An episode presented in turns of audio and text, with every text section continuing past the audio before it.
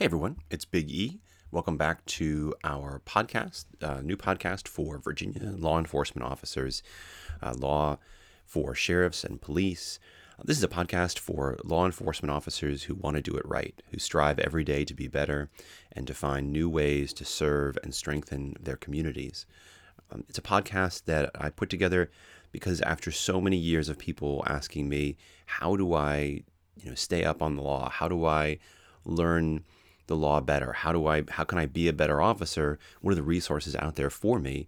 Uh, you know, I recognize it's really challenging. I mean, you get, you know, a couple of days of training in the academy, you get four hours every two years of legal training provided to you. I mean, that's, uh, and you know, the legal training that you get is, you know, might be on a very specific issue. It doesn't necessarily help you in your everyday work.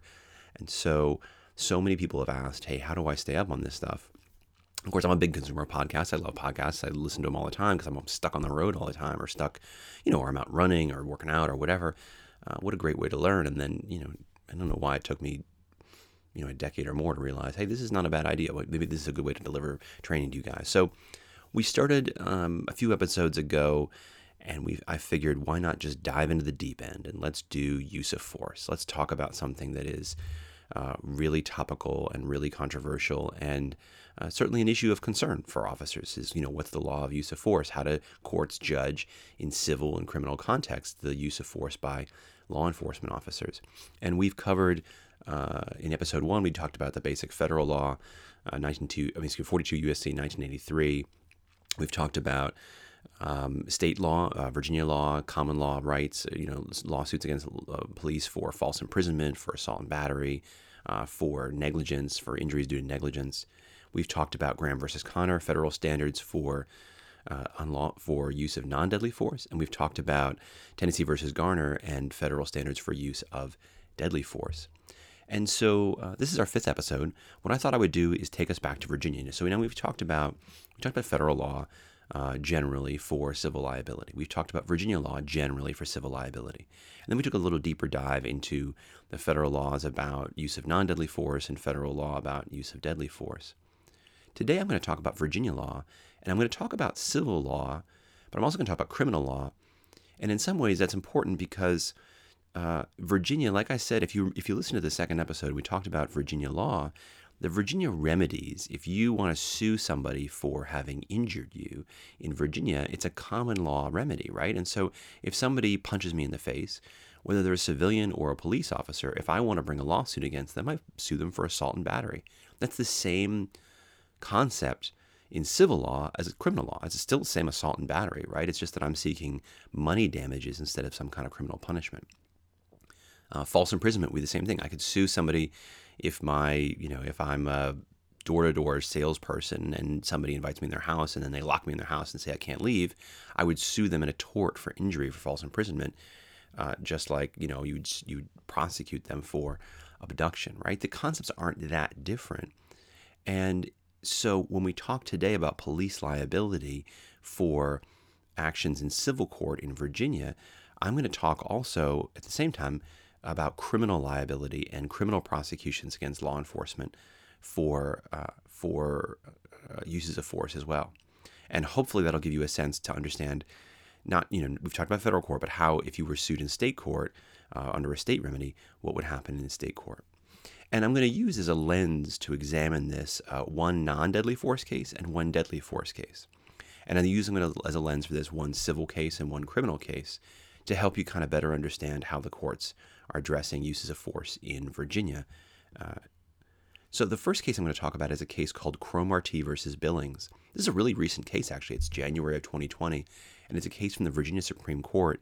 It's a case out of Petersburg. And of course, as always, the facts of the case are important. So let me tell you a little bit of the facts of the case. So this is a case where it's a speed. It's an officer who stopped an individual for speeding. Um, as soon as she stops, uh, gets stopped for speeding, the plaintiff in this case jumps out of her car, starts screaming at the officer. Officer obviously gets out of the car and, and orders her to back up, get back in your car. Uh, she does comply initially. Um, he then walks up to her car. Her car went, her car is off, and she had closed her window. So now, you know, you obviously get a sense of what's going on already. So the officer's knocking on the window. Hey, man, would you please open your window? She's ignoring the officer.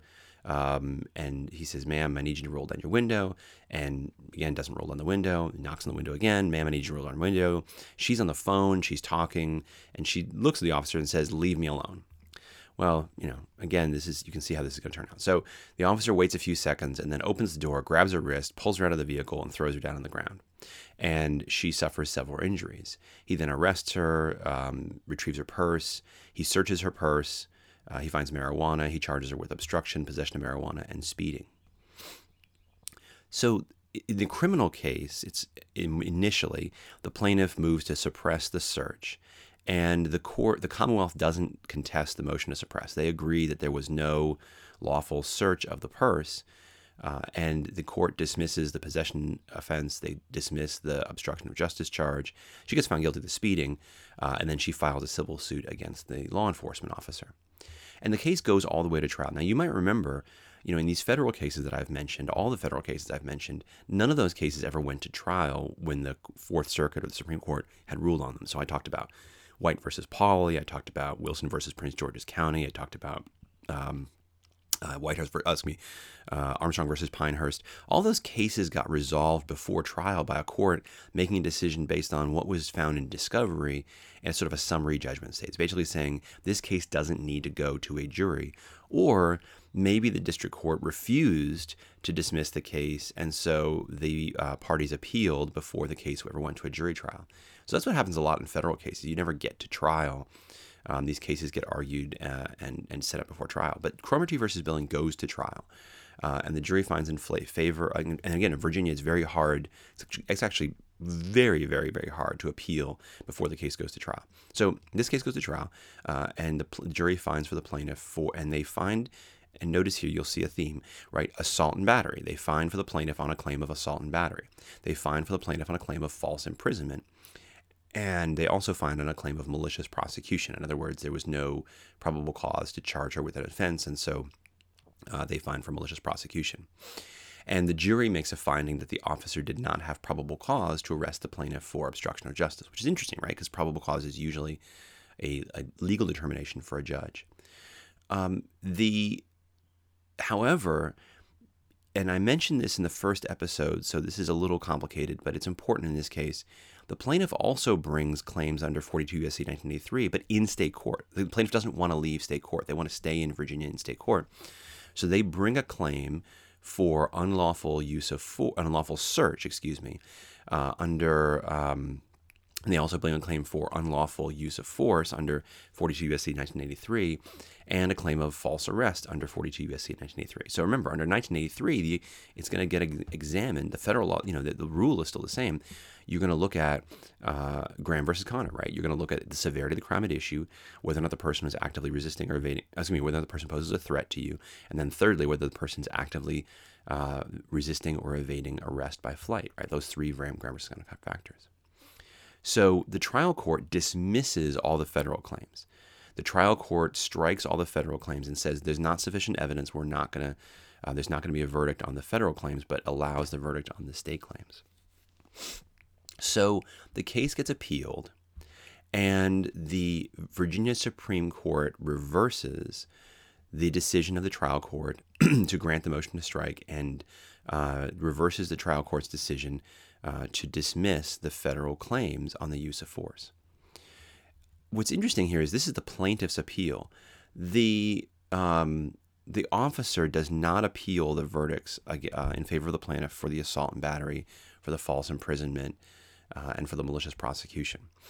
So the Virginia Supreme Court looks at this case and sort of says, okay, um, you know, how do we assess the actions of the officer? And they apply Graham versus Connor. They look at, um, you know, what's the, um, is there a need for use of force? Is there, yeah, you know, is there a delay in the off in the in the person complying? Are they resisting? Sure, but the delay was, you know, a matter of seconds. The person didn't re- roll her window down.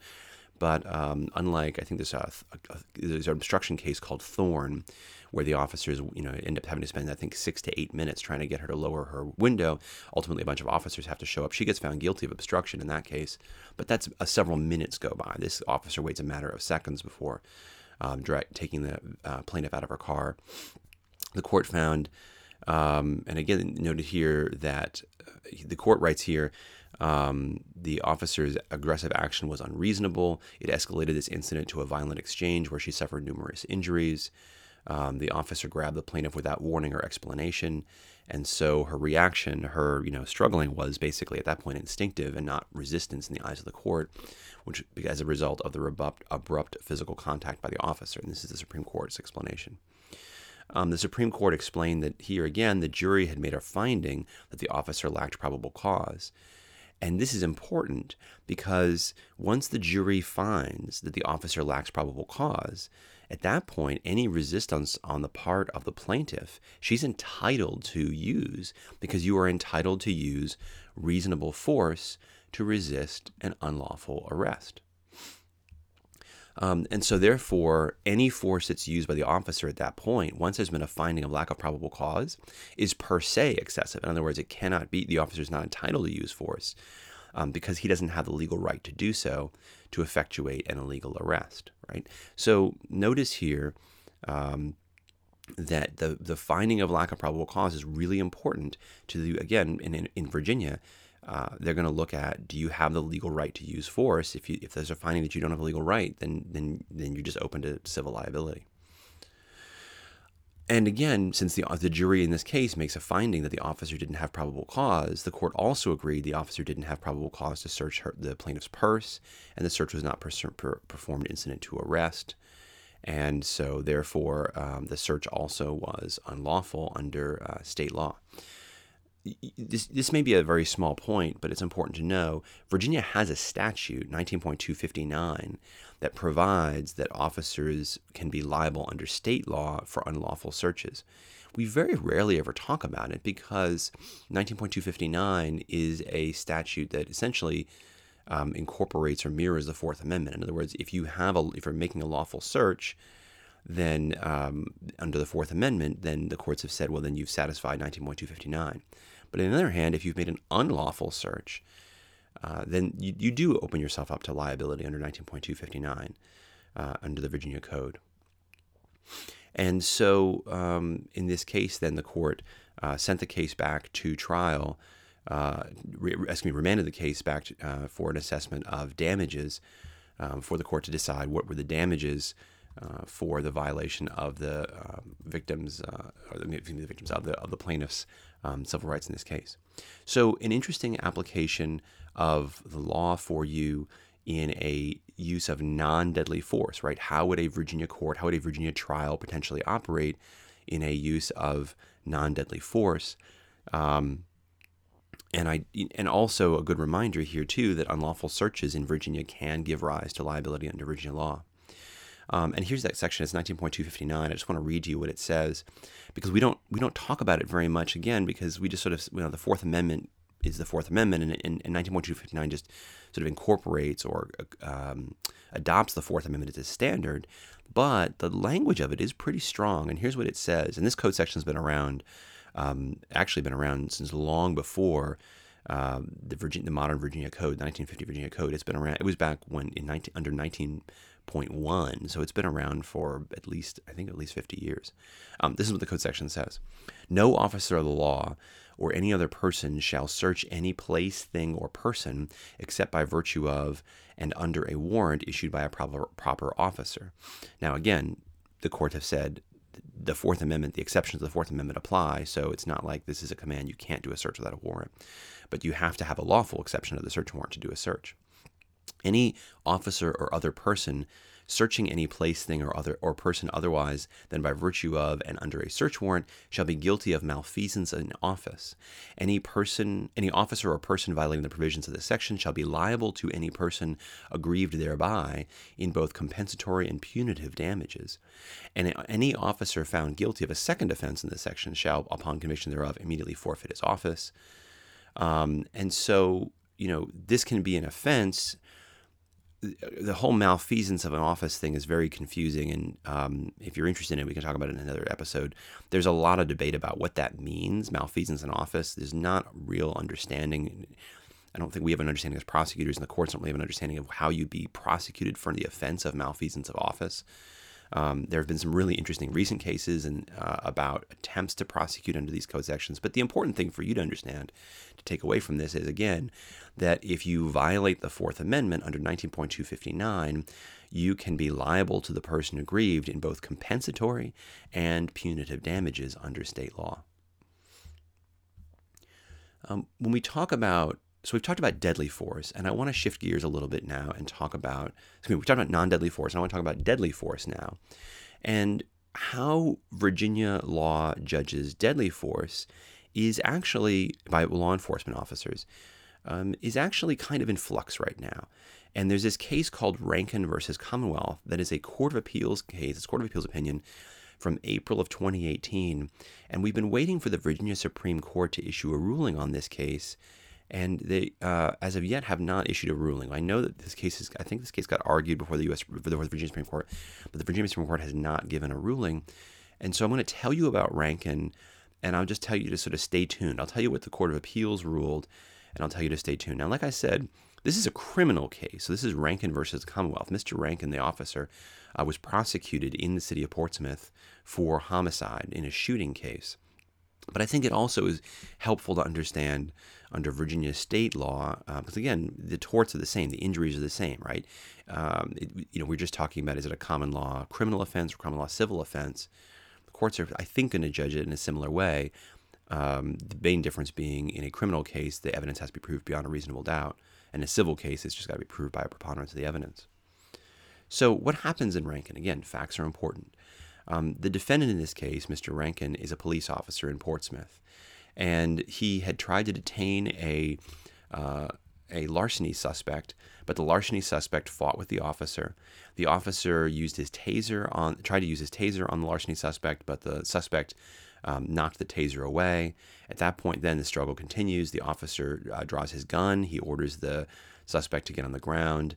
Um, however, at that point, the suspect made a, a quick and aggressive gesture towards the officer, and the officer shot and killed the suspect. Um, so at trial, a couple of different issues come up here. But one of the things that the victim, uh, excuse me, the defendant in this case tries to do is admit the testimony of an expert who would have testified that the defendant's conduct, the officer's conduct, was consistent with the well-established and widely adopted police training Uh, and uses and policies concerning the use of force, and also would have testified that the officer's actions were consistent with the police department's use of force policy. Essentially, then, what you know he was trying to argue was, let's look at this in the eyes of a reasonable police officer. What would a reasonable police officer um, have believed under the circumstance, under the facts and circumstances? And, you know, in short, then what he's trying to do, I think, or, you know, I think one view of it is he's using the Tennessee versus Garner uh, uh, standard here. He's saying, is there probable cause to believe uh, that the officer had, you know, believed that there was a, a, a, a, um, a, a imminent threat of serious bodily harm to himself or somebody else, and and the use of force policies and training that we get under Tennessee versus Garner, then would that use of deadly force have been consistent? The trial court, however, denies that they, do, they don't allow the expert to testify, and they simply allow the case to go to trial. And the defendant is convicted by the jury of voluntary manslaughter. So um, at this point, then, it, it's useful to kind of take a step back and understand what that means, right? So in Virginia, we have a bunch of different types of, different bunch of levels of homicide, right? We have first-degree murder, we have second-degree murder, we have felony murder, we have uh, we have voluntary manslaughter, we have involuntary manslaughter. What the heck do all of these things mean? Before we talk about this case and what the court rules in this case, it's it's worthwhile, I think, to go back and understand Uh, what the different types of murder are in Virginia, what they mean, and um, because, again, I think you probably learned this, I'm guessing, your first day of the academy. In other words, maybe your maybe your second, no, literally, I think the first day, I think the first thing they teach you at the academy, at least if you're following the D C J S curriculum, is you get in there, it's your first day, you have no idea what's going on, you sit down at, you know, seven o'clock or eight o'clock in the morning or nine o'clock in the morning, some bozo gets up there and starts talking to you about homicide and the grades of homicide, right? And that's the first day of the academy. And maybe, and my guess is you've never talked about it again since the first day of the academy. So you took a test maybe a couple of days after that, and then that was it. You've never learned this again, right? So uh, let's step back and let's go over that material because it's important for this case, right? So in Virginia, we have first-degree murder, right? First-degree murder is murder, other than capital murder, um, that's by poison, lying in wait, imprisonment, starving, or by any willful, deliberate, and premeditated killing. Okay, so that's the first kind of first-degree murder. I'm not going to talk about capital murder because that's very specific kinds of murders.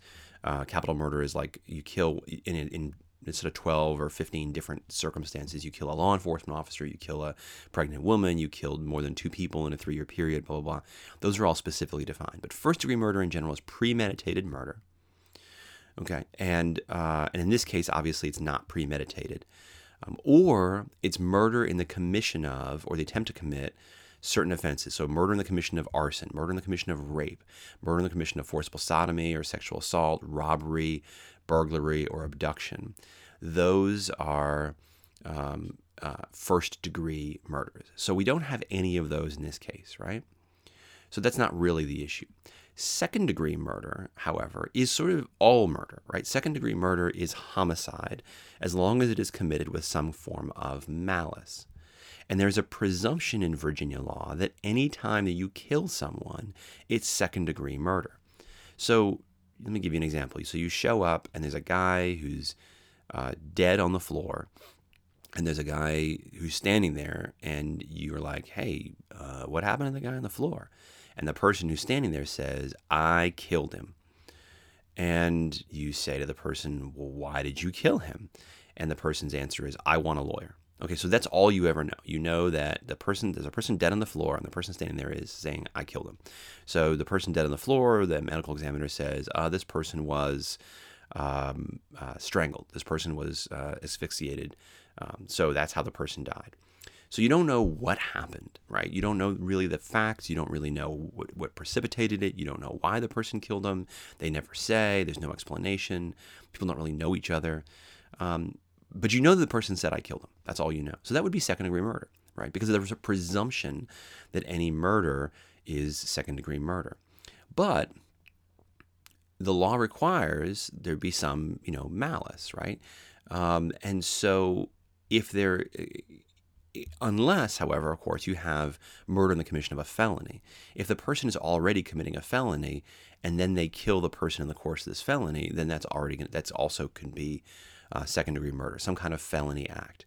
And the felony act, you know, an example of this, um, we lost Officer Katie Tyne in Newport News earlier this year. She was killed by an individual who was fleeing from the police. So if he's committing the felony eluding, and in the course of committing the felony eluding, he kills Officer Tyne, uh, then that would be an example of second-degree murder. Um, that's basically felony murder is what we consider to be felony murder. We call it felony murder. Again, this officer hasn't committed any felony any felony offense, um, so we're again sort of stuck with, well, is it second-degree murder? Well, if it's if it's a murder, if it's a malicious act, um, then and he's killed another person, then it would be second-degree murder. So then we say, okay, well, we have we have murder and we have manslaughter. So what is manslaughter? Well, manslaughter is when you've unlawfully killed somebody. You've killed someone without any lawful justification, but you don't have malice. Um, it's it's a murder without malice. So that's the main difference between second-degree murder and manslaughter is the lack of malice. It's the uh, manslaughter is the unlawful killing of another person committed in the course of maybe a quarrel or mutual combat or sudden provo- provocation without any previous grudge, and is um, is in general the killing from a sudden heat of passion growing solely out of the quarrel or the combat or the pro- uh, provocation. And so you this is a this ends up being a very complicated Uh, issue. If you've ever tried to get, you know, ever, ever had a case of a malicious wounding, and sometimes the malicious wounding is reduced to unlawful wounding, right? That the difference between malicious wounding and unlawful wounding is essentially this heat of passion difference, right? Malicious wounding is wounding with malice. Unlawful wounding is wounding without malice. And to prove the wounding is without malice, oftentimes Uh, most of the time, the defense is going to have to put on some argument of heat of passion. And so the difference between malicious wounding and unlawful wounding is the same difference between murder and manslaughter. There is a lot of debate, and we're not going to talk about it today very much, but I just want you to be aware. There's a lot of debate about whether or not it's the defendant's responsibility to prove the heat of passion. It's the defendant's responsibility to prove the lack of malice and to, to bring the charge from malicious down to unlawful, to bring the charge from second-degree murder down to manslaughter, or whether the jury um, is entitled to do that on its own, or whether the Commonwealth, you know, has to put on evidence that there's a, you know, unlawful killing and that kind of stuff. So a lot of debate about that. Interesting issue, but that's the difference between murder and manslaughter. Murder's with malice, manslaughter's without malice. Um, you've also probably heard of involuntary manslaughter. Involuntary manslaughter is the killing of somebody accidentally, contrary to their intention, uh, when they're doing something that's unlawful but not felonious, um, or when they're improperly performing a lawful act. So the classic example of this is if you're committing reckless driving and you kill someone in the course of your reckless driving, right? And the statutes actually are written to cover the specific situation of you driving intoxicated and killing someone. That's a special kind of involuntary manslaughter. I'm driving intoxicated. I kill someone. It's an accident to kill somebody. I don't mean to kill them. It's not part of my intention. Oftentimes the person that I kill is the person in the car with me, right? You've seen this, you probably responded to this call before many times. Someone's intoxicated. They crash. They kill their passenger. Uh, they didn't mean to kill their passenger. They didn't want to kill their passenger, but the passenger is dead because of their unlawful act, the D U I. But the D U I is not a felony offense. It's a misdemeanor, usually. So it's uh, D U I involuntary manslaughter. So in this case that we have with the officer, getting, getting back to Officer Rankin, we don't have an involuntary, we don't have the officer committing a misdemeanor. Um, and, and it's not really an accident um, that the officer kills him. The question is, is it second degree murder? Is it voluntary manslaughter, or is it a lawful use of force? Um, and the officer obviously wants to bring in the federal standard and say it's a lawful use of force. Under the federal standard, it's a lawful use of force. So the case goes to the Court of Appeals. And I'm going to tell you what the Court of Appeals rules. But again, I want you to understand we're waiting for the Virginia Supreme Court to make a ruling on this. And uh, it's been uh, really two years Um, since the Court of Appeals ruled on this case, and we don't have a ruling from the Virginia Supreme Court yet. So really curious to see what they're going to rule. Um, the Virginia Court of Appeals, and this is the law right now, um, under the Court of Appeals ruling, established the standard by which the court had to evaluate the officer's use of force and detailed how to judge the use of deadly force by an officer in this case. And so the court uh, explains and writes that the that a jury has to consider whether the officer's killing was, again, what form of homicide it was. Was it first-degree murder? Was it second-degree murder? Was it voluntary manslaughter? Or was it justifiable self-defense? And so, as a consequence, then, the jury has to decide the officer's state of mind. Is the officer killing somebody in a willful, deliberate, and premeditated way? Is the officer acting maliciously? Is the officer acting intentionally? Or is the officer acting in a sudden heat of passion? Um, all these things are going to have to be decided, the same kinds of questions you decide in any homicide case. And the court explained, further uh, explained that if the jury determines that the officer acted without malice, but instead um, in fear of harm, then that sort of takes it into the realm of self-defense. In other words, now the court's going to have to decide whether or not the officer acted in, lawfully uh, in um, in self-defense.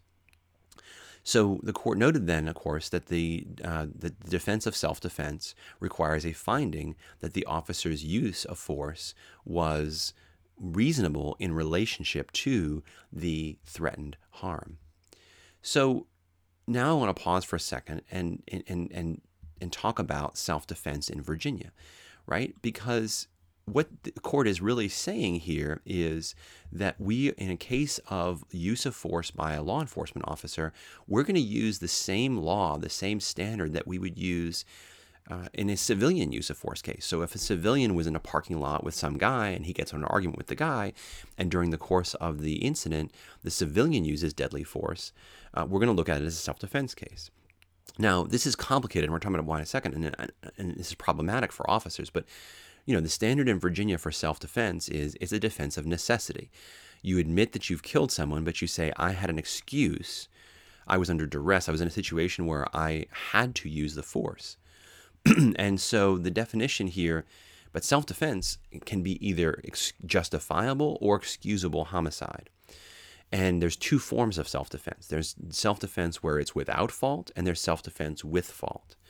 Self-defense without fault is I'm just sitting in a park bench, I'm minding my own business, some guy runs up with a knife and starts trying to stab me. I pull out a gun and I shoot him. I didn't do anything. Um, I'm not required to retreat. I can use such force as is necessary um, to protect myself from the threat. But if I start a fight with somebody in a park, I don't like that the person is, you know, making a lot of noise, and I go over and I say, hey, buddy, shut up. And he says, I can do what I want, First Amendment. And I start shoving the guy and saying, well, then you can get out of here. And I start shoving him and pushing him, and he fights back, and he starts pushing me, and I punch him in the face, and then he pulls out a knife on me. Well, I'm the one who started the fight. So I then do have a duty to retreat. Um, self-defense with fault requires me to retreat. Um, but uh, again, then I can only use self-defense if I um, if I've if I've already tried to retreat, I've failed to retreat, and then I have a reasonable apprehension of death or serious bodily harm. Um, and uh, and so there's a real so again you have two forms of self-defense, and um, you have to, in the case if you haven't caused the fight, you don't have to retreat, and then in that situation. Um, if you're without any fault, without any fault, you kill another person under reasonable apprehension of death or serious bodily harm, you have a complete defense. That's self-defense. But if you do have fault and you did bring on the fight, um, then you must flee as far as you can, um, unless you're prevented from doing so. There's no way to do so physically. Um, and then your response um, must be uh, in a response to manifest danger for your life or serious bodily harm. And, uh, And and so the question in this case that the court never really addresses is, all right, if we're going to apply the law of self-defense for law enforcement officers, is it excusable self-defense? Is it justified self-defense? Is it self-defense with fault or self-defense without fault? And the court never really explains that in this particular case. But they do say that a jury has to decide whether or not the officer's use of force was reasonable in relationship to the threatened harm. And so in this case, you go back to your training, right? What is, is your training relevant? Well, the court said, yeah, the officer's training is relevant. And in this case, there was evidence before the jury about the department's training and policies regarding use of force. And in fact, the department's policy manual was admitted. So it's proper for the jury to consider the fact of whether or not of what the officer's training was and what his policy was on use of force, right? Because that will tell you, uh, that will provide you, you know, some context to decide whether your use of force is reasonable. But that's really up to the jury, not up to the expert in the eyes of the court. And so it was proper to exclude the expert. Um, they said, again, the issue here is um, whether the officer followed the criminal standards in Virginia, whether or not he used reasonable force in relationship to the th- the, the, the threat as he perceived it, uh, and that and, and whether or not the department policy permitted the officer to use force or didn't permit the officer to use force doesn't really answer that question. And so they excluded that uh, from the consideration for the jury. Um, so here again, it's important to recognize this case is going, is pending before the Virginia Supreme Court, but you can see what the issues are here in this case, right? You can see that, you know, an officer, unlike a regular citizen, doesn't have the, um, you know, it, it, it's supposed, unlike a regular citizen, is supposed to go up and initiate encounters with the person. This person in this case, uh, stole something from a store. So the officer is supposed to bring about a confrontation with this individual in order to get the store's property back and to make sure that the person who stole the property is held responsible for stealing. So it, it it's a little paradoxical to try to apply the, you know, self-defense with fault, um, standard to the officer, but you can't just use pure, Uh, justifiable self-defense, because the instruction on that says, you know, it's in the instructions that you give to a jury that says the person's without fault in bringing on the threat. Well, a jury would be confused by that, because a jury would look at that and say, well, the officer is the person who started the encounter. I mean, he's legally supposed to start the encounter. He's legally supposed to grab the guy and put him in handcuffs. But um, you can see why it's a struggle. But the core question in this case is interesting, and I think what the court poses here in this, the court doesn't explain what to do in that. They just say a jury is supposed to decide whether the officer's use of force is reasonable in relationship to the threat that he perceived, and that is the same question that civilians have to perce- have to answer uh, in use of force situations, deadly force situations as well. And so, if I want you to take away anything from today's podcast, it is that in Virginia, it appears at this point, where the law is that officers and civilians are viewed basically the same, that they have the same right of self-defense, that, and they're going to be viewed the same when they use deadly force. that if your uh, if your deadly force is reasonable in relationship to the threat that's posed to you, that is going to be viewed to be justified. But if your use of deadly force is not reasonable in relationship to the threat, in other words, you're not facing an imminent threat of serious bodily harm, uh, then you know you're going to be found to be criminally liable, just like a civilian would be as well. Now, of course, this can change, the law can change, and the General Assembly can step in and make their own laws as well. Uh, many states have done that, and you know, who knows, maybe the General Assembly in Virginia will do that as well. Um, so that's what I got for you today. Hopefully it was interesting. Um, if you like the podcast, tell your friends. If you don't like the podcast, don't tell your friends. Uh, if you've got topics that you want me to cover, reach out to me and let me know. Otherwise, that's all from me. That's all from Big E. Stay safe and don't get captured.